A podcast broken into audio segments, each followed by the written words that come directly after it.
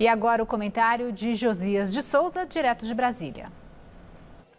O ministro Benedito Gonçalves, corregedor do Tribunal Superior Eleitoral, decidiu manter num processo que pede a cassação dos direitos políticos de Bolsonaro cópia da minuta golpista apreendida pela Polícia Federal na casa do ex-ministro da Justiça, Anderson Torres.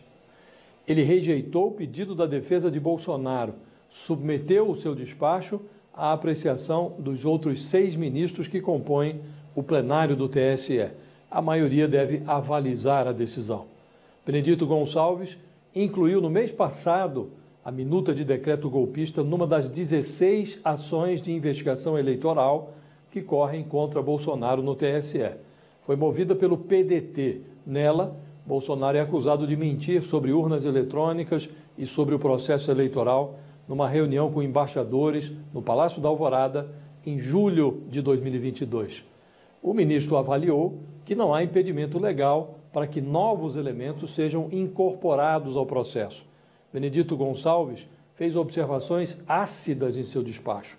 A certa altura, ele anotou: cabe constatar, não sem tristeza, que os resultados das eleições presidenciais de 2022, embora fruto legítimo e autêntico da vontade popular manifestada nas urnas, se tornaram alvo de ameaças severas. Passado o pleito, a diplomação e até a posse do novo presidente da República, atos desabridamente antidemocráticos e insidiosas conspirações tornaram-se episódios corriqueiros. São armas lamentáveis do golpismo dos que se recusam a aceitar a prevalência da soberania popular e que apostam na ruína das instituições para criar um mundo de caos onde esperam se impor pela força. O tom do magistrado reforça a percepção segundo a qual é cada vez menos negligenciável a hipótese de a justiça eleitoral tornar Bolsonaro inelegível, excluindo o personagem do baralho de 2026.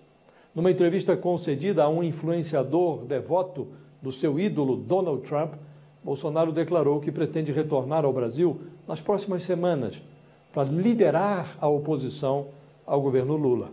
O TSE cogita julgar Bolsonaro até maio. Se demorar muito, o turista da Flórida talvez não se credencie nem para o papel de guia de cego. Boa noite.